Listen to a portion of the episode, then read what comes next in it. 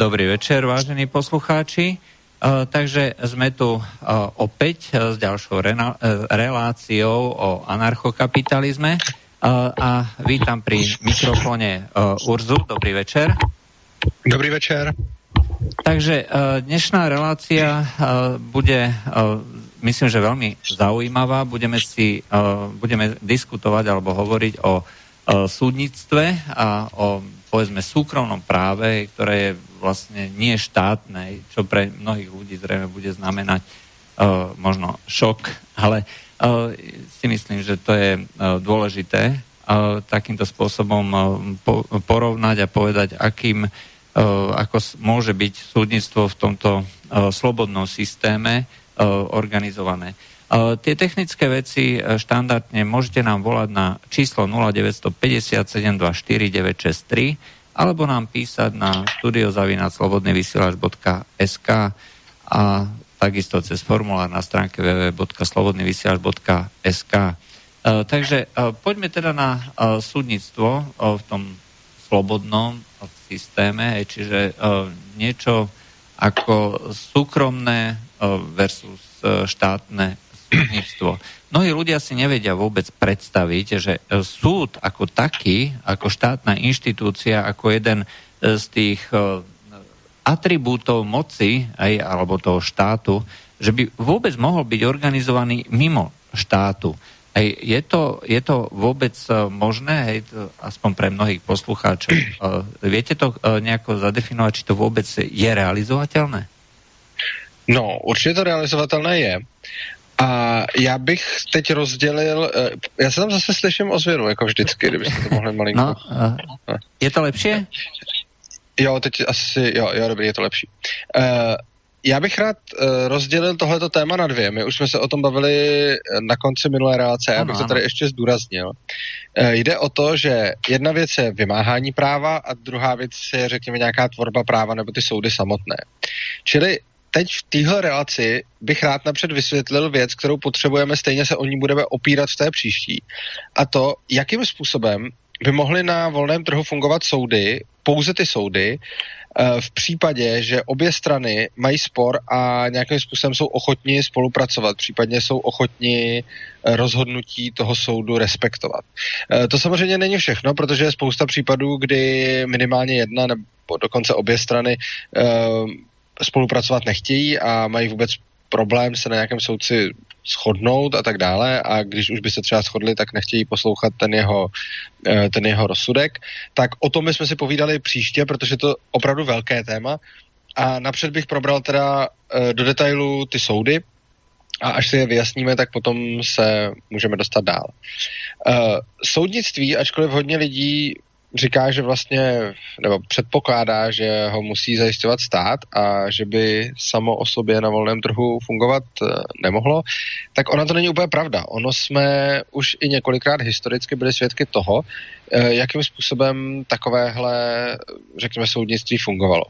Například uh, anglické kupecké právo vzniklo tak, že kupci a obecně obchodníci měli problém Uh, protože státní soudy byly neuvěřitelně pomalé v té době, bavíme se o nějakém středověku, a oni, když se jim něco stalo, nebo měli nějakou neschodu, tak i když ji v zásadě jako asi třeba i oba chtěli řešit, uh, tak to znamenalo dostavit se někam, typicky do Londýna, a tam strašně dlouho čekat. Jenže oni potřebovali vydělávat, potřebovali uh, mít právo po celé zemi a potřebovali nějakým způsobem ty spory řešit přičemž eh, nebylo jak, protože oni sami měli nějaké živobytí a neměli čas strajdat někam ke královskému soudu.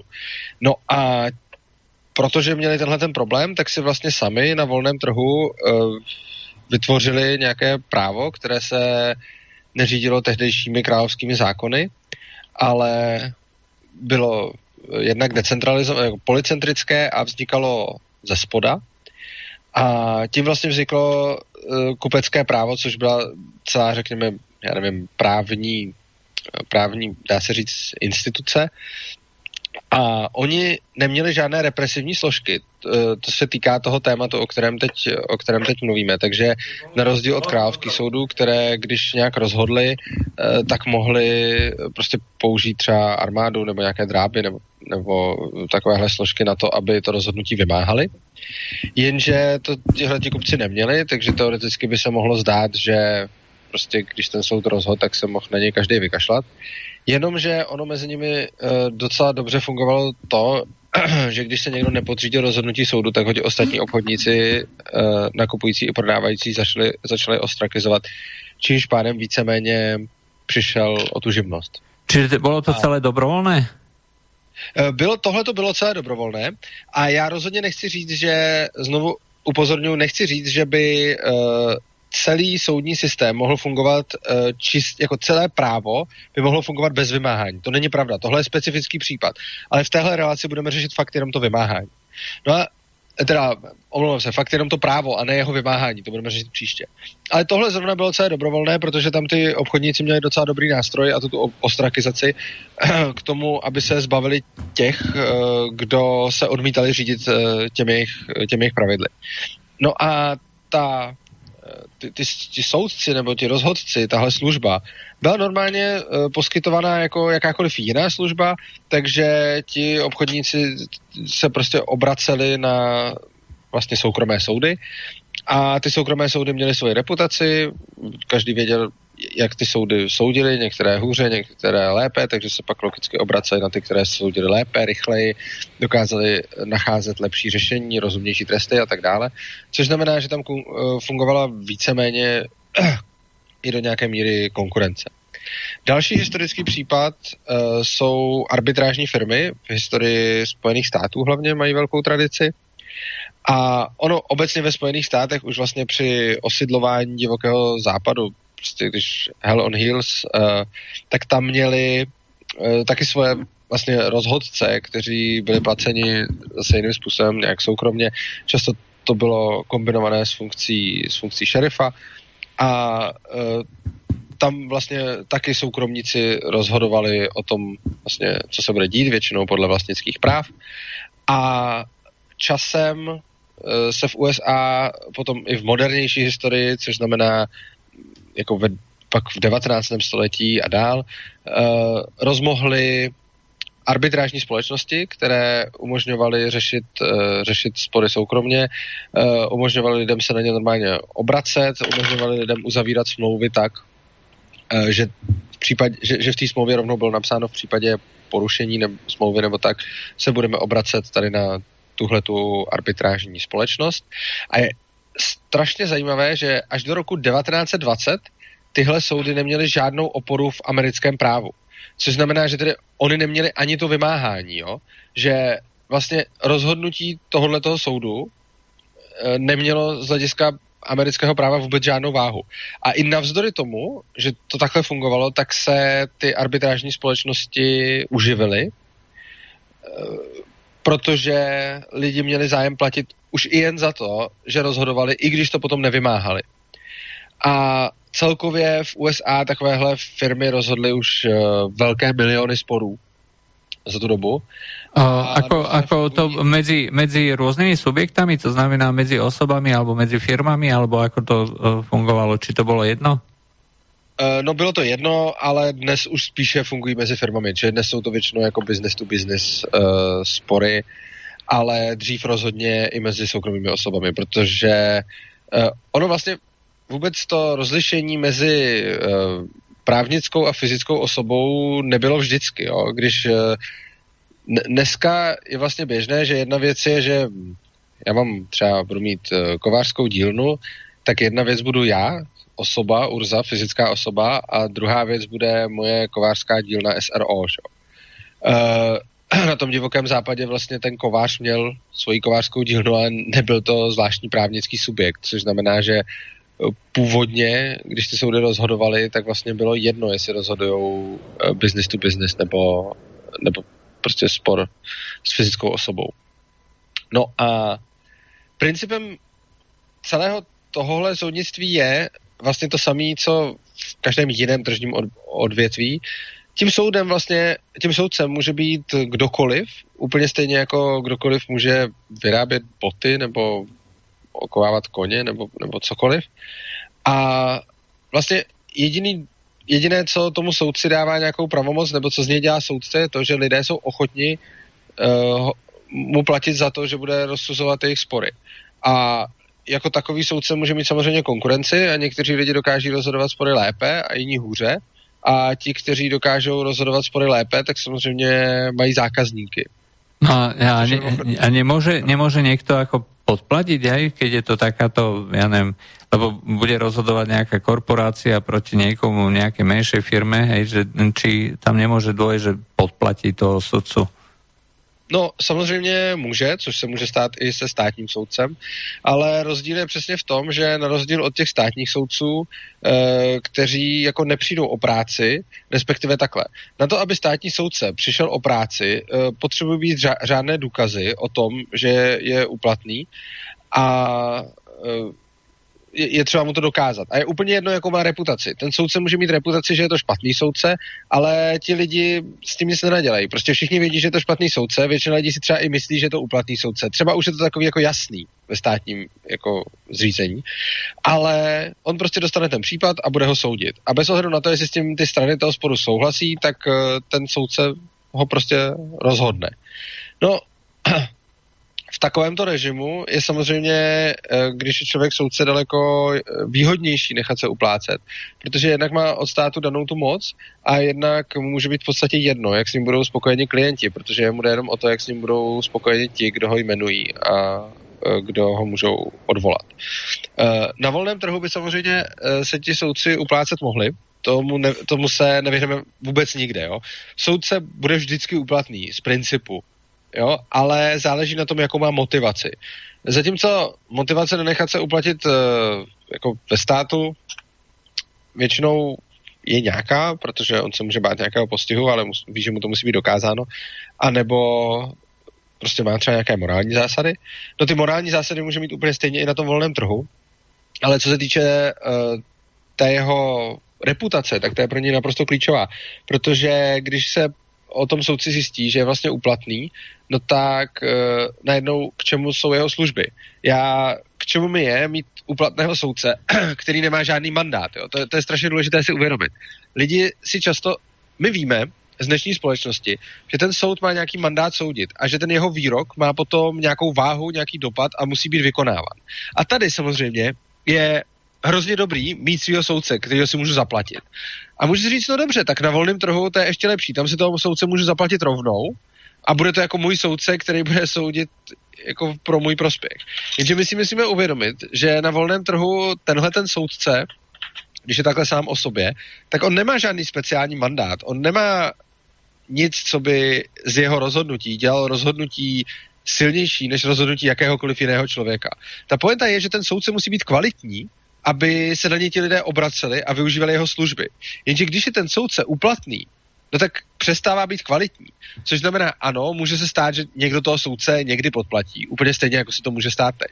Ale v momentě, kdy ten soudce bude rozhodovat špatně, a to nemusí být nutně z důvodu úplatku. On může rozhodovat špatně, protože je uplatný, anebo špatně třeba protože je hloupý, nebo protože se nedokáže v těch situacích zorientovat.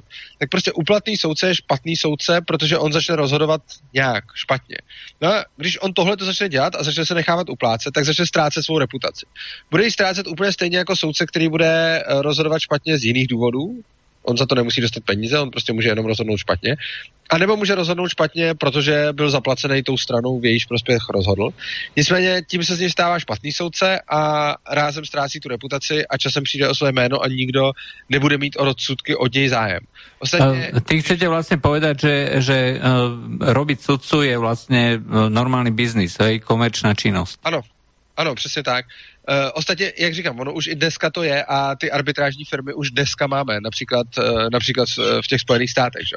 A úplně stejný problém bychom teoreticky mohli řešit uh, tam, že bychom řekli, no dobře, a ty soudci se nechají uplácet. Že? Oni určitě někteří z nich uplatní budou, ale kdyby byli ti soudci jako úplně všichni uplatní a prostě nebo byli uplatní do takové míry, že to právo soukromé reálně nebude fungovat, no tak uh, v ten moment ty arbitrážní firmy nemají vůbec důvod, proč by existovaly. Protože když jim nikdo nebude věřit a všichni jenom budou předpokládat, uh, že, uh, že, že jsou uplatní, tak v ten moment ta služba celá ztrácí smysl a nikdo za ní nebude ochoten platit. Ono obecně, když chcete někoho uplácet, tak musíte tak nějak vědět, že on je uplatný. A když se o nějakém soudci začne říkat, že je uplatný, no tak uh, najednou o něj přestane být zájem a lidi ho přestanou chtít. Já, já, si, myslím, já si myslím, že tam je jeden moment, hej, že uh, v týchto, uh, na tom trhu uh, musíte mať vždycky na spor dvoch. Hej, to znamená, že oni sa musia zhodnúť na tom, že si vyberú obaja toho istého sudcu a jemu uh, tomu rozhodnutiu budú dôverovať.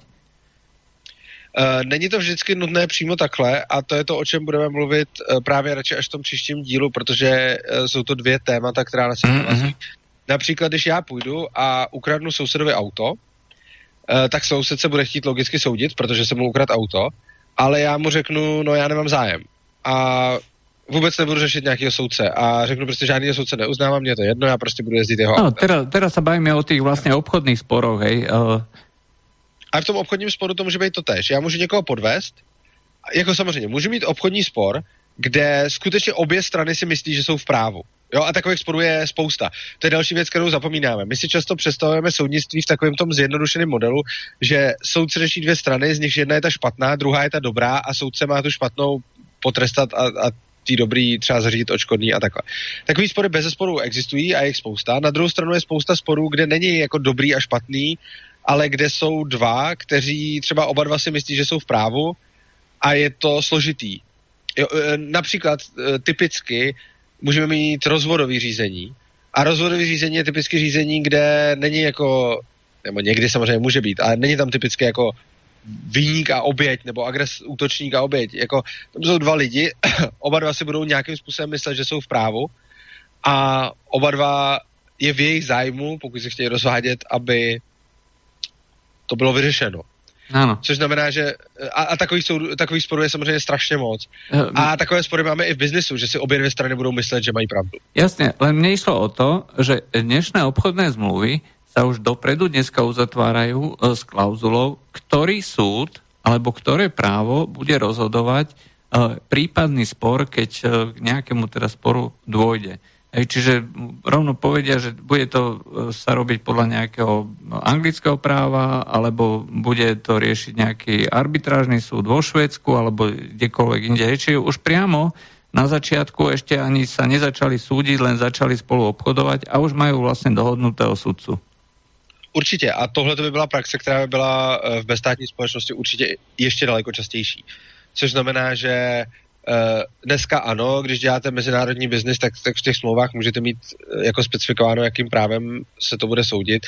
Na druhou stranu, když dneska uzavíráte nějakou smlouvu, já nevím, smlouvu o díle nebo prostě jenom zaměstnaneckou a podobně, tak tam typicky nemáte napsáno, jaký soud to bude soudit, protože se automaticky předpokládá, že to bude soudit uh, prostě ten soud za, jako v té zemi toho práva. Každopádně, uh, ano, přesně tak. Každopádně uh, tohle to se dá řešit přesně, jak jste říkal, což znamená, kde jsou dneska smlouvy mezinárodní a tam se píše, podle jakého práva se bude soudit, tak můžou být smlouvy jako i ty smlouvy třeba, já nevím, o dílo nebo něco, na které bude tam odkaz prostě, když bude sport, tak se budeme řeš, soudit za v téhle firmě a kdyby náhodou třeba zkrachovala, tak v té druhé firmě a napíše se tam pár soudců eh, nebo firm, které ten spor nějakým způsobem, nějakým způsobem hmm. vyřešit.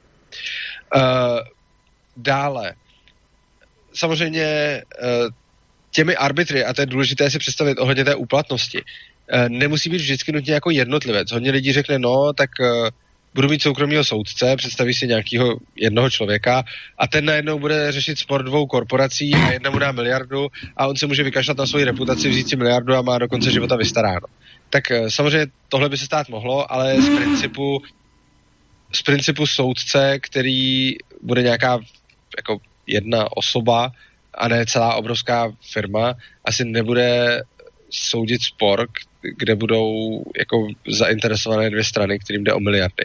Takže typicky ano, spor nějakých dvou lidí jako jednotlivců může soudit třetí jednotlivec, ale typicky spor dvou velkých korporací bude soudit nějaká arbitrážní korporace. Že?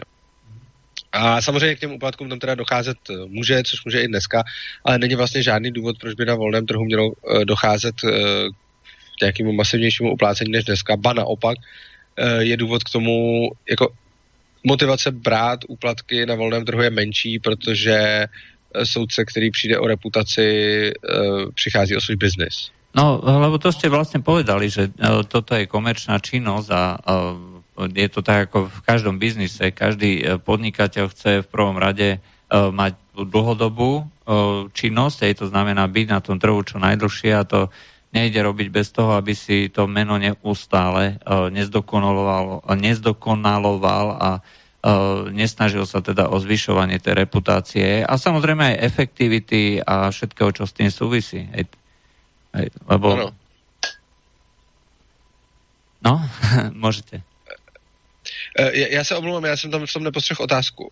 Uh, to nebola uh, viac menej otázka, to bolo len konštatovanie, aj, že, že uh, ja s tým súhlasím, že pokiaľ je ten sudca alebo súd uh, komerčnou činnosťou, ako ja som mal teda nejakú vlastnú firmu a uh, samozrejme, že mi záležalo v prvom rade na to, aby som tomu klientovi urobil čo najlepší servis, aby som sa snažil o to, aby bol e, spokojný, aj zaujímal som sa o to, že čo mu funguje, ako mu to funguje a tak ďalej. E, to znamená, že išlo mi o, o ten kladný efekt na strane klienta. Ja nesnažil som sa a teraz ho oklamem a teraz od niekoho zoberiem peniaze a podobne.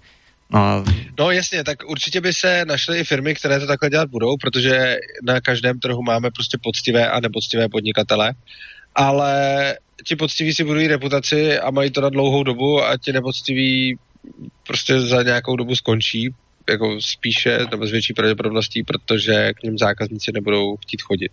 Hmm. Uh, Další věc, kterou třeba eh, se lidi často ptají ohledně volnotržního soudnictví, tak se ptají na tom, jakým způsobem by se řešilo odvolání proti rozsudku. A tady je odpověď, že opět podle těch smluv, případně podle toho, jaké služby ta firma poskytuje.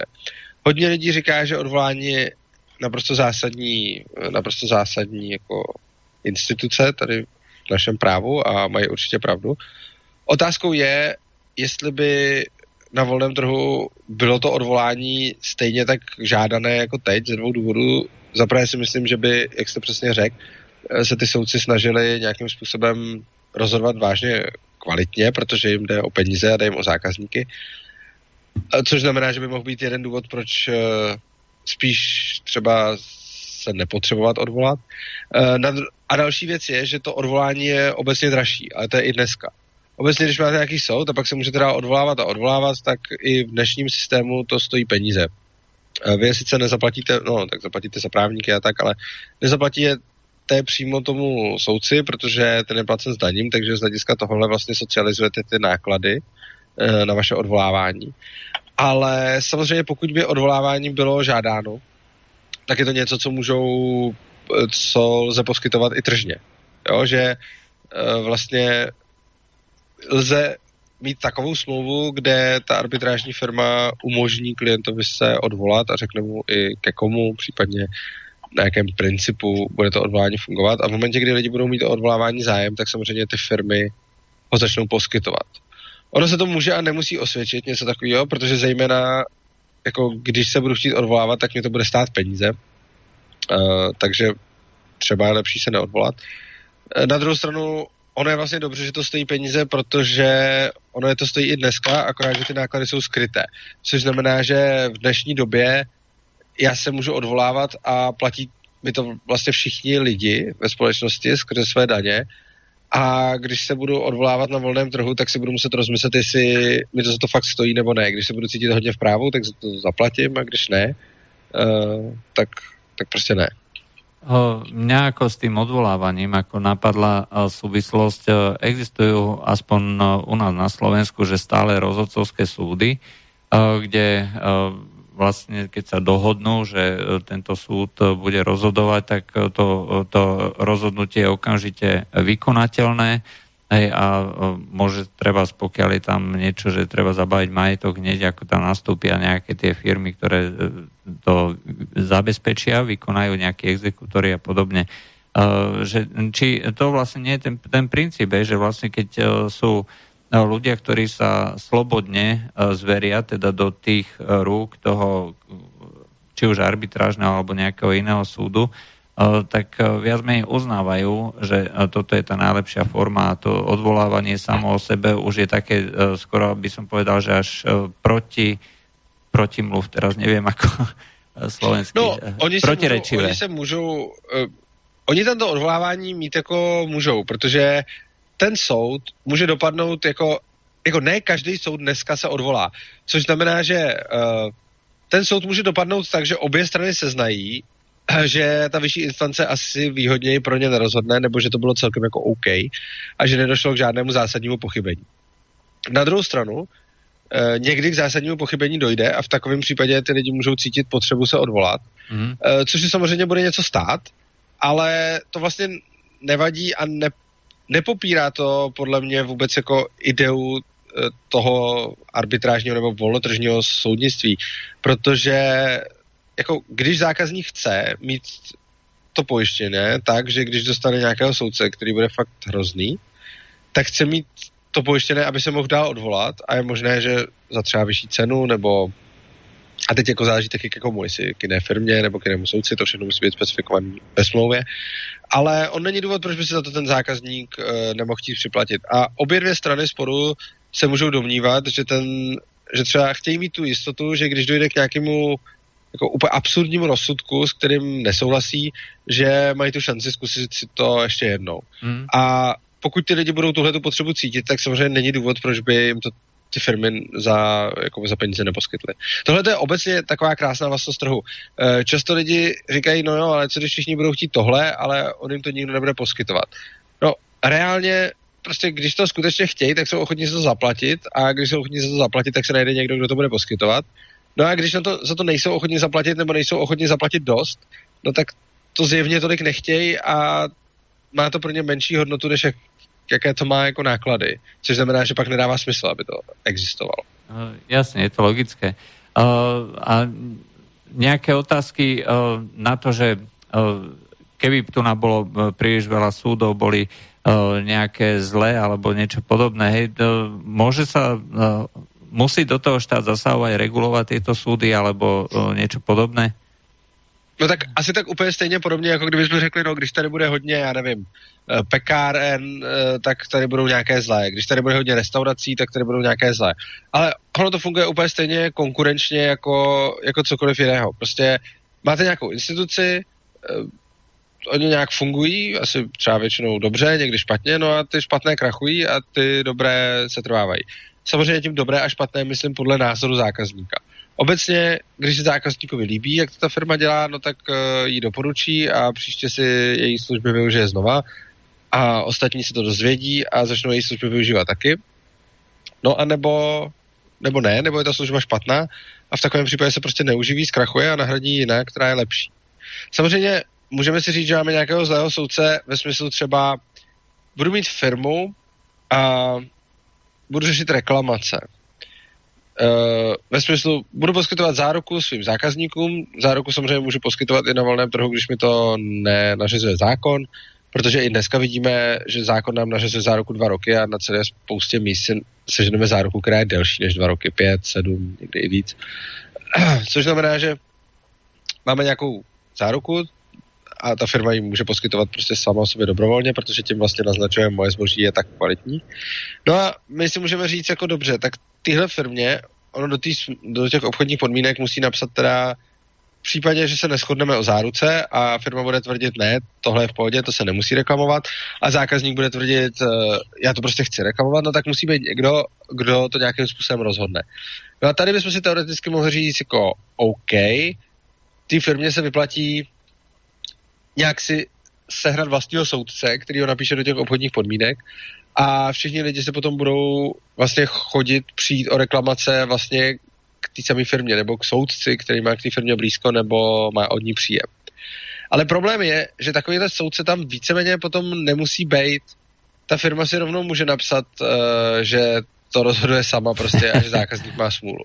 Protože i kdyby ta firma měla soudce, který bude naprosto dělat všechno to, co, to, co říká a rozhodne ve 100% reklamací ve prospěch té firmy a ne prospěch toho člověka, no tak on to není žádný rozdíl oproti tomu, když prostě ta firma bude rozhodovat jako sama a nemusí si za, na to platit nějaký soudce navíc, jo. Čili uh, opět, když bude ten soudce špatný tady, tak nestratí zákazníka ten soudce, protože toho soudce bude pořád teda uplácet ta firma, ale ten prodejce ztratí zákazníky úplně stejně jako prodejce, který prostě špatně vyřizuje reklamace. Což je mimochodem teď zajímavý uh, příklad, viděl jsem teď zrovna dneska nějakou studii, že asi 50% zákazníků, když jim špatně vyři, uh, vyřeší reklamaci, tak už se Eh, k tomu prodejci nevrátí a přestanou u něj prostě nakupovat. Což znamená, že záruky a reklamace jsou pro lidi asi dost důležité a samozřejmě někdo může postavit svůj business model na tom, že si koupí soudce a bude se všema zárukama jako vyjebávat. Na druhou stranu ten průzkum ukazuje, že lidi jsou na tohle zrovna citliví a zrovna reklamace chtějí mít nějakým způsobem pořešené. Mm-hmm. Uh, ja uh, si, tak ako ste to povedali, tak uh, vidím teda tie najväčšie klady, uh, hlavne v tom, že uh, štátny sudca je vlastne motivovaný ničím. Hej, uh, jednoducho všetci majú rovnaký plat a v podstate sú uh, mnohí z nich náchylnejší na korupciu, lebo inak uh, sa to nedá. Hej. Uh, a, a zároveň e, sú, nie sú ani hodnotení podľa efektivity, čiže podľa e, toho, ako kvalitne vybavia tie spory, nie sú hodnotení ani podľa rýchlosti, v podstate podľa ničoho. A no, toto, no tak, pardon. A toto všetko by vlastne mohli byť e, práve tie opozitné funkcie toho arbitrážneho súdu, čiže či už kvalita, či už rýchlosť, či už e, odborná e, spokojnosť, alebo teda odborné vyriadenie celej tej záležitosti a samozrejme e, aj on, oni, sú, oni nie sú v podstate hodnotení tým zákazníkom, že koľko strčím do vrecka, ale v podstate si môžu zapýtať viacej, keď je ten súd kvalitný. Víceméně ano, samozřejmě jak který, ale, ale obecně ano. Ono je to jedna jako nevýhoda toho státního soudu, že ten soudce nemá vlastně moc motivaci rozhodovat dobře, protože mu, mu to může být jedno, ale to je obecný příklad u všech uh, tabulkových platů všech státních zaměstnanců. A pak já spatřuju teda ještě mnohem jednu lepší výhodu uh, v těch volnotržních soudech a to je jejich, uh, no jak to říct, nekorumpovatelnost nebo uh, že není možné je uh, jako totálně udělat špatnými z hora dneska se soudy rozhodují nějakým zákonníkem. A v momentě, kdy poslanci třeba přijmou špatný zákon a senátoři ho schválí, no tak všechny soudy na daném území automaticky přijmou tenhle ten zákon a začnou podle něj rozhodovat, protože to je jejich úkolem. A tohle je podle mě obrovská zranitelnost těch soudů. Myslím si, že je to daleko větší zranitelnost než úplatky. Jo, my prostě můžeme najednou přijmout něco strašně nemorálního a jako zákon a taky se to v minulosti už mnohokrát dělo a ty soudy tak prostě soudí a teď zrovna, že žijeme posledních uh, pár desítek let v relativně svobodné společnosti, uh, tak to neznamená, že předtím tady nebyla totalita, za které prostě se prosadily špatné zákony a ty soudci podle nich prostě soudili a museli to tak dělat všichni. A tohle je neuvěřitelná slabost toho státního systému. My třeba teď na ní často rádi zapomínáme, protože teď se zrovna už nějakou dobu, pár desítek let, to nebylo tak strašně zneužito. I když je to vlastně zneužíváno pořád, protože špatné zákony se přijímají neustále a neustále jsou závazné pro všechny soudy. Ale v dřívějších dobách, třeba když tady byli komunisti nebo předtím nacisti a tak dále, tak uh, se tahle ta slabost projevila jako v plné síle a byl to velký problém. A samozřejmě nikdo to, uh, nikdo to neházel na nikdo to neházel na to, že je problém v, systému práva, protože všichni ho berou jako danost. Všichni berou jako danost, že právo je centralizované, nikoli policentrické, což logicky v jejich pohledu znamená, že eh, když nějaký despota ovládne vládu, parlament a podobně, no tak eh, je pak samozřejmě, když máme centralizované soudy, že on najednou dostane pod palec i soudní moc a ty soudy začnou soudit špatně. A každý si řekne, že je špatně, že došlo vůbec k té situaci, že vůbec došlo mm, k nějaké takovému třeba převzetí, moc, převzetí moci a podobně. Ale neviní z toho ten centralizovaný soudní systém jako takový. Což si myslím, že je chyba, protože když máme policentrické právo, tedy že, ta, že to právo vlastně vzniká od spoda, eh, tak nemáme nikoho nahoře, kdo by mohl najednou všem soudům říkat, suďte takhle. Což znamená, že třeba já, když teď máme parlament, tak já teoreticky, neříkám, že se to teď stane, nebo že to teď hrozí, dám to fakt jenom jako příklad, ale byly časy, kdy to hrozilo a kdy se to dělo, tak já prostě bych teď mohl třeba vydat zákon, že pro Židy platí právo jinak a že Židi jsou pod lidi a že prostě se má soudit tak, že záleží na tom, jestli ten člověk, co přišel k soudu, je žid nebo ne a když by to byl třeba žid, tak uh, ho můžu prostě mu ukrátit nějaká práva. Dneska je to strašně jednoduché, stačilo by to teoreticky dát do zákona a soudci se tím musí řídit. Na druhou stranu, když máme policentrické právo, tak tam vůbec neexistuje žádný takový centrální bod. Tam neexistuje zákonodárce, který by všem soudům říkal, jak mají soudit. Což znamená, že i kdyby někdo chtěl něco takového udělat, tak je strašně těžké toho dosáhnout, protože on by musel vlastně přesvědčit všechny ty firmy na tom trhu, že to, co chce, má smysl, což eh, je rozhodně mnohem těžší úkol, než to prosadit jako najednou skrze nějaký parlament nebo nějakou zákonodárnou moc. A potom, a... ako je to vlastne e, s, morál, s morálnym hodnotením toho súdnictva? Z, tohto potom vyplýva, že akýkoľvek takýto distribuovaný systém vždycky bude z princípu morálnejší, pretože v tom priemere sa vždycky presadí tá nejaká obecná úroveň morálky. Uh, ano, protože ty soudy budou soudit vlastně tak, jak uh, lidi chtějí což znamená, že ty soudy budou dělat taková rozhodnutí, jaká se lidi většinou přejí, aby dělali rozhodnutí, respektive taková rozhodnutí, za která jsou ochotni zaplatit. Což uh, se taky liší od toho, co lidi říkají, že si přejí. Jo. Lidi často říkají, uh, často když se podíváme na, nějaký, na nějakou zprávu o tom, jak dopadl nějaký soud, eh, tak se můžeme podívat, že ty nejextrémnější věci, a to ať už eh, negativní nebo pozitivní, eh, v těch komentářích chtějí lidé, kterých se to vlastně vůbec netýká, celý ten spor. A tady by daleko víc záleželo na těch lidech, kterých se to týká, než na nějakých lidech, kteří jsou okolo a kteří mají hlasovací právo, třeba jako kdy mají volební právo a můžou do všeho kecat a ovšem hlasovat, tak na tom volném trhu by rozhodoval ten, kdo je v tom nějakým způsobem zainteresovaný, uh, protože ten se tam nechává soudit a to je zákazník, že jo? To hmm. není celá společnost a komentující na spravodajských serverech.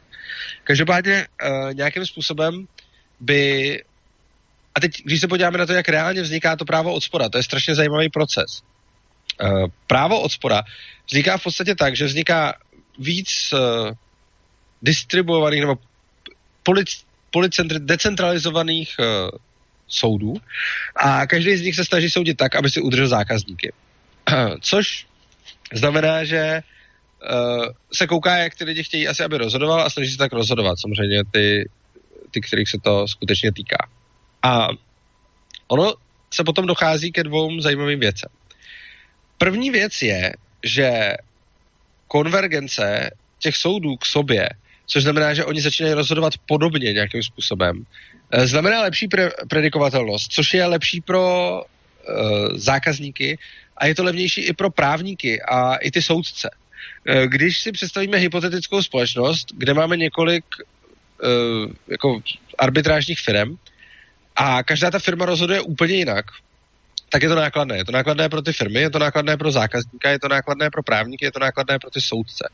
Na druhou stranu, když budeme mít arbitrážní firmy, které se sice snaží soutěžit v tom, uh, kdo tu službu dodá rychleji, uh, čí soudci jsou méně korumpovatelní a tak dále a tak dále, uh, tak v takovémhle případě jako v tomhle se budou lišit, ale budou shodné nebo si budou velmi podobné v tom, jak vlastně soudí. Jo, ta podobnost se prostě vyplácí, je to finančně lepší pro všechny zúčastněné strany. Což znamená, že ty soudy budou mít nějakou tendenci konvergovat k nějakému právu, které je pro všechny podobné, samozřejmě asi ne úplně stejné, eh, kvůli lepší predikovatelnosti a vyšším výdělkům. Čím se vlastně vytváří to právo. A na to se právě můžeme dívat na ty historické příklady, jak jsem tady mluvil o tom, eh, jak vznikalo, jak vznikalo to právo. I třeba námořní právo vzniklo decentralizovaně a tak dále. Uh, tak ono to začalo vznikat na více místech a potom se to nějakým způsobem přibližovalo z toho důvodu, uh, že lidi nechtějí právní nejistotu a ona je nevýhodná pro úplně všechny, takže působí ekonomické tlaky, které přimějí ty rozhodcovské subjekty, aby nějakým způsobem rozhodovali podobněji a to vlastně vytváří to právo, že? to policentrické právo. On obecně trh má tendenci sjednocovat a zase nebude to uh, platit na 100%, ale třeba když se podíváme na platební karty, jako třeba kreditky a tak, tak oni jsou kompatibilní.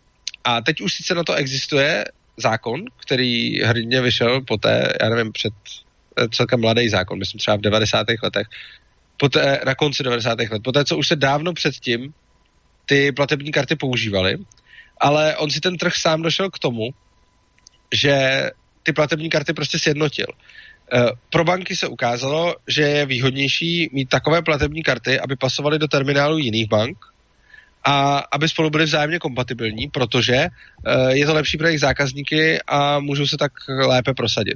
To samé, když se třeba podíváme na to, jak vznikaly čárové kódy a podobně, tak sice spousta věcí je už dneska normovaná, ale když vznikaly, tak se sami sjednotili i bez toho, aby existoval zákon, protože na tom trhu se prostě vyplatí být kompatibilní s ostatníma, uh, protože to nese menší transakční náklady a pomáhá to, pomáhá to zákazníkům. Takže můžeme očekávat, že na tom volném trhu to bude tak nějak, to bude tak nějak podobné. Hmm. To znamená, že pokud bude velké množstvo súdov, tak zřejmě, zřejmě tie ich rozhodnutia, ja neviem teraz podľa akého práva, zrejme podľa, v, anglic, v anglosaskom systéme podľa toho precedenčného alebo toho nejakého zvykového, takže boli by nejaké prípady a podľa toho by zrejme sa riadili potom aj ostatné súdy, ak, ak to dobre chápem. Hej, no, a... mohli by být precedenční, ale vlastně by být ani nemuseli. Ono, to je otázka, to by mohlo vznikat různě. Každopádně by se uh, určitě by docházelo k té konver, uh, konvergenci, že by se nějakým způsobem sjednocovali. A to je jako první taková, takový zajímavý poznatek. A druhý strašně zajímavý poznatek je, že oni, jako je úplně jasné, že Eh, ty různé soudní systémy konvergují jako vevnitř, když na sebe mohou působit. Ale když se podíváme do historie, tak zjistíme, že oni do jisté míry konvergují i vzájemně, jakože v různém čase a v různém prostoru, tedy v různých společnostech. A nemá, má to výjimky, ale strašně často se stane, že to, jakým způsobem, když vzniká právní řád od spoda, tedy policentrický právní řád, nikoliv centralizovaný, který je naplánovaný od zhora, tak strašně často se stane to, že on nějakým způsobem, ty jeho rozhodnutí se blíží k vymáhání vlastnických práv. A teď myslím vlastnických práv včetně sebevlastnictví, tedy že já vlastním své tělo. A je hrozně zajímavé, že různé společnosti napříč historií došly k tomu, že chránit vlastnická práva dává smysl. A je to to, k čemu došly přímo ty jejich soudy víceméně, dá se říct, soukromé nebo volnotržní soudy. A samozřejmě z toho existují výjimky. Určitě je spousta nějakých křováků, který třeba, jako taky ne všichni, jo, no, hodně křováků uzná vlastnická práva, ale jsou různé jako domorodé kmeny, kde jim to vlastnictví moc neříká, respektive mají to vlastnictví nějak sdílené a ten koncept vlastnictví tam vůbec nefunguje, takže ani podle něj nikdo nerozhoduje. Ale to jsou dost, eh, to jsou dost okrajové jevy daleko častěji se děje to, že skutečně to právo, které vzniká od spoda, je strašně podobné vlastnickému právu. A to je mimochodem uh, jedna z věcí, která tak nějak ukazuje podle mě funkčnost nebo možnou funkčnost toho anarchokapitalismu. A tohle je docela těžké téma na pochopení, takže teď poprosím posluchače, aby skutečně dávali pozor a teď se nad tím zamysleli. Eh, jde o to, že my často, když se tady bavíme o anarchokapitalismu, tak vycházíme z vlastnických práv. Jo? Já často říkám, co bylo co by se mohlo dít, jak by se nemohlo dít, jak na volném trhu a podobně. A vlastnická práva jsou v podstatě alfou a omegou anarchokapitalismu a tím vlastnická práva, myslím, i to sebevlastnictví, což znamená, že nejedná se jenom o ochraně nehmotného majetku, ale samozřejmě i ochraně těla, života a tak dále, protože tohle všechno eh, dle vlastně anarchokapitalistů a libertariánů patří do vlastnických práv, protože když jsem vlastníkem svého těla, tak útok na něj je narušení mého vlastnictví. A hrozně zajímavé je, že na jednu stranu teda anarchokapitalismus víceméně plyne z respektu k vlastnickým právům, že říkáme ano, vlastnická práva respektujeme a ani stát nemá dělat výjimku. A na druhou stranu vidíme, že kde byly bezstátní společnosti, tak, nebo kde bylo, kde bylo uh, policentrické soudnictví, tedy právo, které vznikalo ze spoda, tak ono konvergovalo k těm vlastnickým právům. Což jsou dvě věci, které ze sebe jako nevyplývají. Jo. Když se třeba podíváme, můžeme si to ukázat na příkladu něčeho jiného, když se třeba podíváme na opak anarchokapitalismu, což je asi komunismus, tak se můžeme podívat na to, že komunismus má nějaké ideály, které má deklarované, ale potom, když se ti lidi to snaží implementovat a řeknou si, teď jdeme budovat komunismus, tak on se k těm ideálům vlastně vůbec jako neblíží. Jo, vždycky něco zkusí a potom vypukne hladomor a gulagy a represe a oni potom řeknou, jo, tak tohle to nebyl ten pravý komunismus a jdem to teda zkusit znova. A neustále ti lidi teda říkají, jako komunismus má být teda ta rovnost, komunismus má být jak každý uh, podle svých uh, možností a každému podle jeho potřeb, nebo jak, jak to... Jak tak to, ano, to hej. Jo, a, a, ale když se to pak v reálu zkusí, tak to nikdy nefunguje. Jo? Prostě vždycky, když se to zkusilo, tak to nefunguje. To má ekonomické důvody, ten komunismus je vlastně vyvrácený už i na teoretické rovině. To taky hrozně nemám rád, když lidi říkají, že komunismus je hezká teorie, uh, která v praxi selhala, no tak uh, to samozřejmě není pravda, protože komunismus už i na teoretické rovině vyvrátil Karl Menger v roce 1870, jenom prostě protože to bylo politicky vhodné, tak tam ještě museli umřít miliony lidí, než už to většině došlo. Uh, což trošku teda odbočuju. Ta poenta, co tím chci říct, je, že ne každá ideologie, řekněme, musí uh, jako když ji zkusíme implementovat, nebo když k něčemu takovému dochází, tak ona nemusí vést k tomu, co deklaruje, protože je třeba vnitřně nekonzistentní nebo s něčím nepočítá.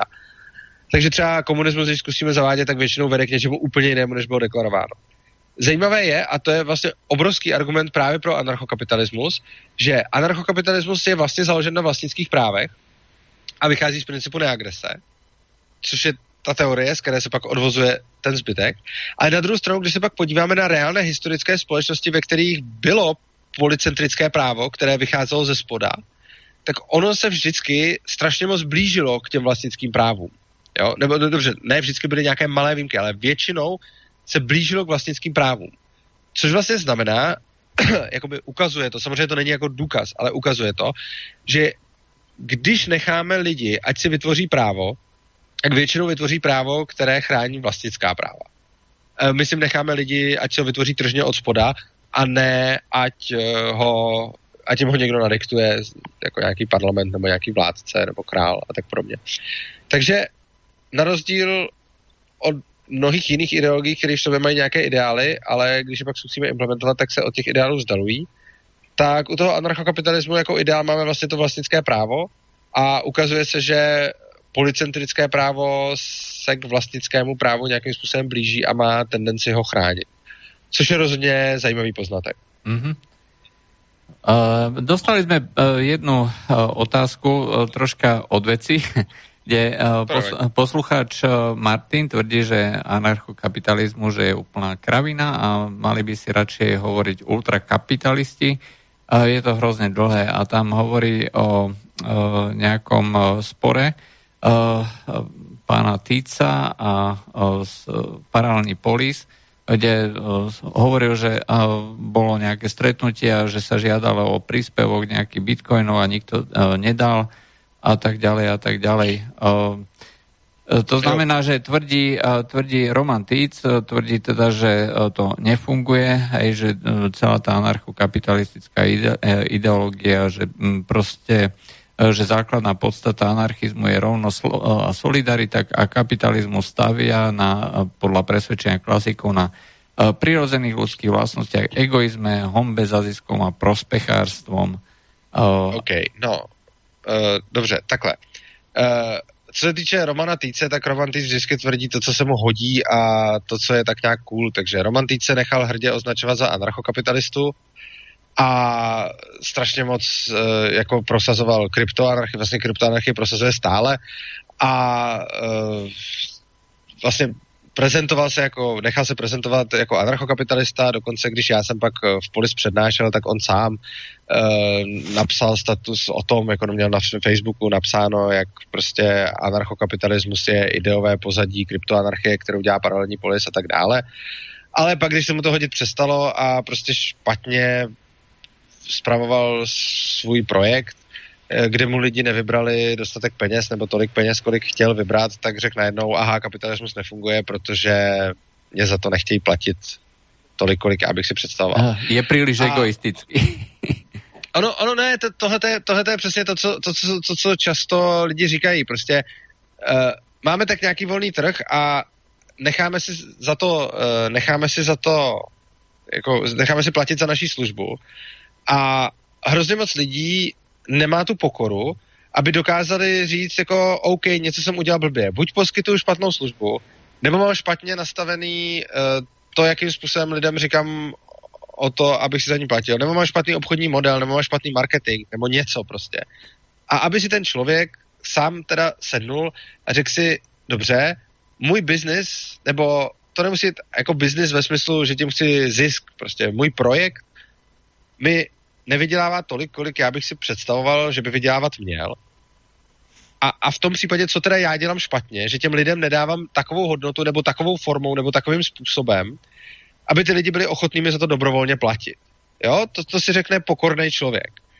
Ale nepokorný člověk začne vlastně říkat, že kapitalismus nefunguje a že je to selhání trhu, ale ono to vlastně není selhání trhu. Ono je to jenom to, že ten člověk si sám myslí, že to, co on dělá, by si zasloužilo ocenění, ale tím, že ti ostatní lidi mu na to nechtějí přispět, tak uh, vlastně mu oni ukazují, že pro ně to tu hodnotu nemá. Že? Takže Roman Týc tam psal nějaký příklad toho, uh, že měl nějaký Bitcoin meetup nebo co, kde já nevím co, prostě tam lidem radili ohledně Bitcoinu a že se vybralo na ten Bitcoin meetup hrozně málo peněz jo, na tom meetupu a ukazuje tím, že jako anarchokapitalismus hrůza. Jako ve skutečnosti to znamená, že buď ten Bitcoin Meetup nebyl dostatečně kvalitní, eh, nebo nebyla dostatečně dobře lidem sděleno, eh, jak je důležité přispět, nebo byla chyba v tom, jak se vybíraly ty příspěvky, eh, nebo byla chyba v tom, jak se vybíral vstupné, nebo byl špatný marketing nastavený, nebo cokoliv takového. Ale říct nepokorně, volný trh je špatný, protože lidi mi neplatí za moji službu tolik, kolik já si představuju, ale platí mi za ní tolik, kolik oni si představují. To je vlastně obrovská pícha. Jo? To, je, že, to je, že nedokážu sám sobě přiznat, já nedělám svoji službu tak dobře, aby mi za ní lidi byli ochotni platit. A je úplně jedno z jakého důvodu. Jestli, je to, jestli fakt mám jako špatný produkt, nebo hmm. to těm lidem nedokážu prodat, nebo jim nedokážu vysvětlit, proč by mi měli zaplatit.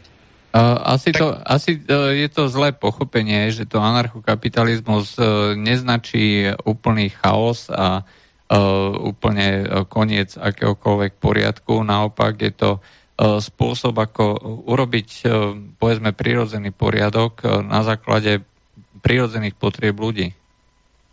No, co se týče, těm, co se týče toho ultrakapitalismu potom, že jakoby se anarchokapitalismus měl jmenovat ultrakapitalismus, No, on to je ultrakapitalismus a zároveň je to ultraanarchismus. Uh, on je to to samý. Jakože jde o to, že když máme kapitalismus, no tak co je kapitalismus? Kapitalismus je, že výrobní prostředky, a na tom se mimochodem shodnou i socialisti. Kapitalismus je, že výrobní prostředky uh, vlastní soukromníci, že nejsou vlastně, že nejsou vlastně kolektivně. Jo? Že prostě každý člověk si může sám otevřít svůj biznis, svoji firmu, něco dělat, něco vydělávat a tak dále. A to je kapitalismus, což znamená, že ty výrobní prostředky nevlastní stát. No a co je anarchismus? No anarchismus je, že ten stát neexistuje, že jo? No tak logicky, když nebude existovat žádný stát, no tak ani nebude vlastně žádné výrobní prostředky a všechny ty výrobní prostředky budou vlastněny soukromně a nikoli státem. Že? Čili uh, jako ano, anarchokapitalismus je ultrakapitalismus, ale zároveň je to taky ultraanarchismus. Je to prostě společenské uspořádání, ve kterém, uh, ve kterém nezasahuje stát lidem do toho, jak si uspořádají své věci, což na jedné straně je anarchismus, tak nějak z definice, a na druhé straně je to taky volný trh. Že? Čili ono je pravda, že spousta anarchistů historicky byli socialisté, uh, čili že ti lidi chtěli, jako, že říkají, anarchismus znamená zároveň rovnost a podobně.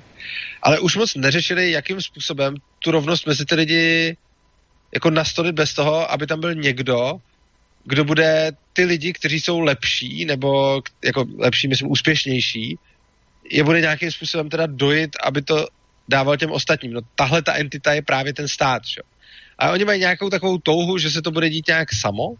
Často pracovali s nějakým takým jako lepším socialistickým člověkem a tak, který to bude dělat, eh, který to bude dělat dobrovolně, jako OK, zatím takového nemáme, když by byl, tak i s anarchokapitalismem bude kompatibilní.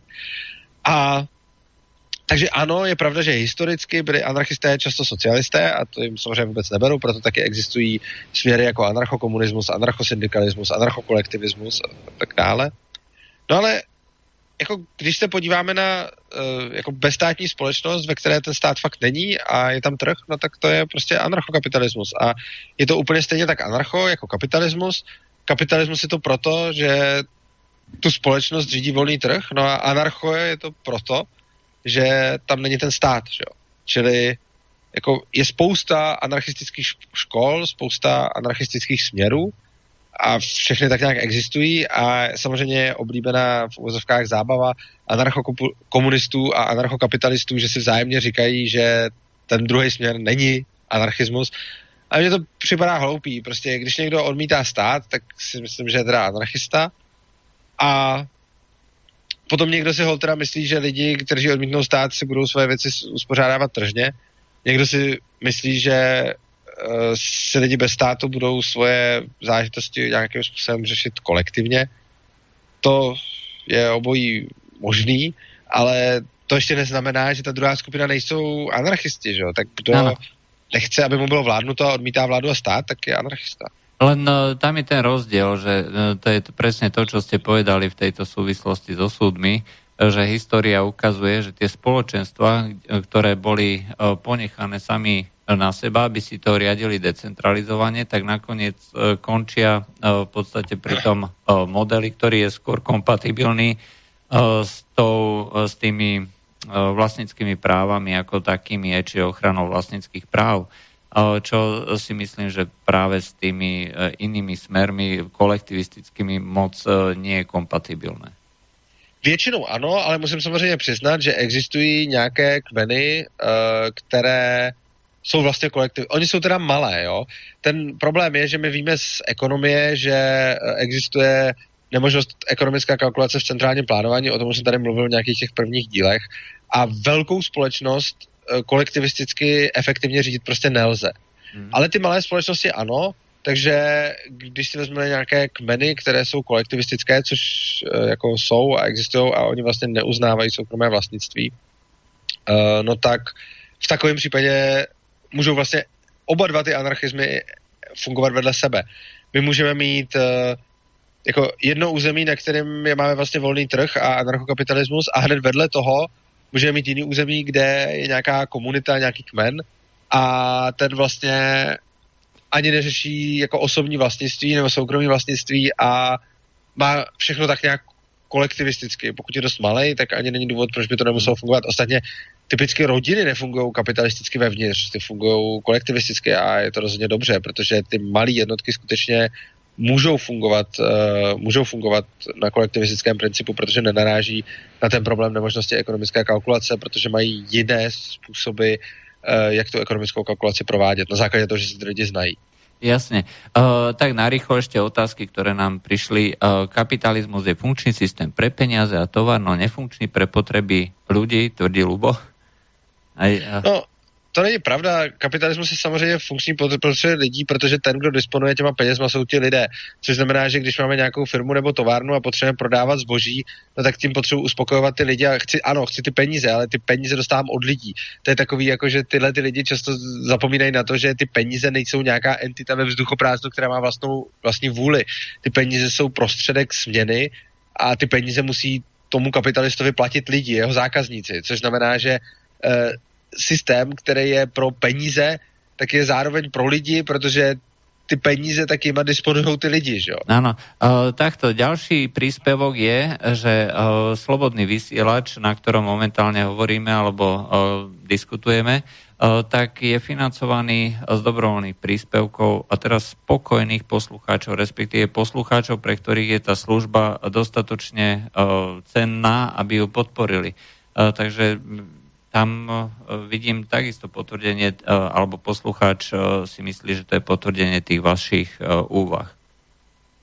OK, jako rozhodně já jsem rád za to, že slobodný vysílač nebere peníze od státu a od lidí, kteří mu za to platit nechtějí, protože něco takového považuji za nemorální, takže jsem rád, že ty peníze na ten provoz platí jenom ti lidi, kteří je platit chtějí a myslím si, že by to tak mělo být všude. Mm. Martin, ešte tak na záver, e, že si anarchiu pletieme e, s antietatizmom. Anarchia, čiže bezvládie, je ovšem širší pojem než neexistencia štátu. Hierarchia môže byť e, tiež bez štátu. Anarchia ovšem vôbec, je to trocha dlhšie, ja som len ten záver prečítal. No, vlastně takhle. Samozřejmě kdokoliv si může anarchii nadefinovat jakkoliv jinak a každý do ní může každý do ní může mm, vložit, co chce a já nebudu říkat, že moje definice je lepší než definice jiných lidí. Prostě můžeme mít definice různé. Takže samozřejmě eh, posluchač může říct, anarchie není jenom bez státu, eh, anarchie je, že ještě zároveň tam nesmí být žádná hierarchie, ani dobrovolná třeba.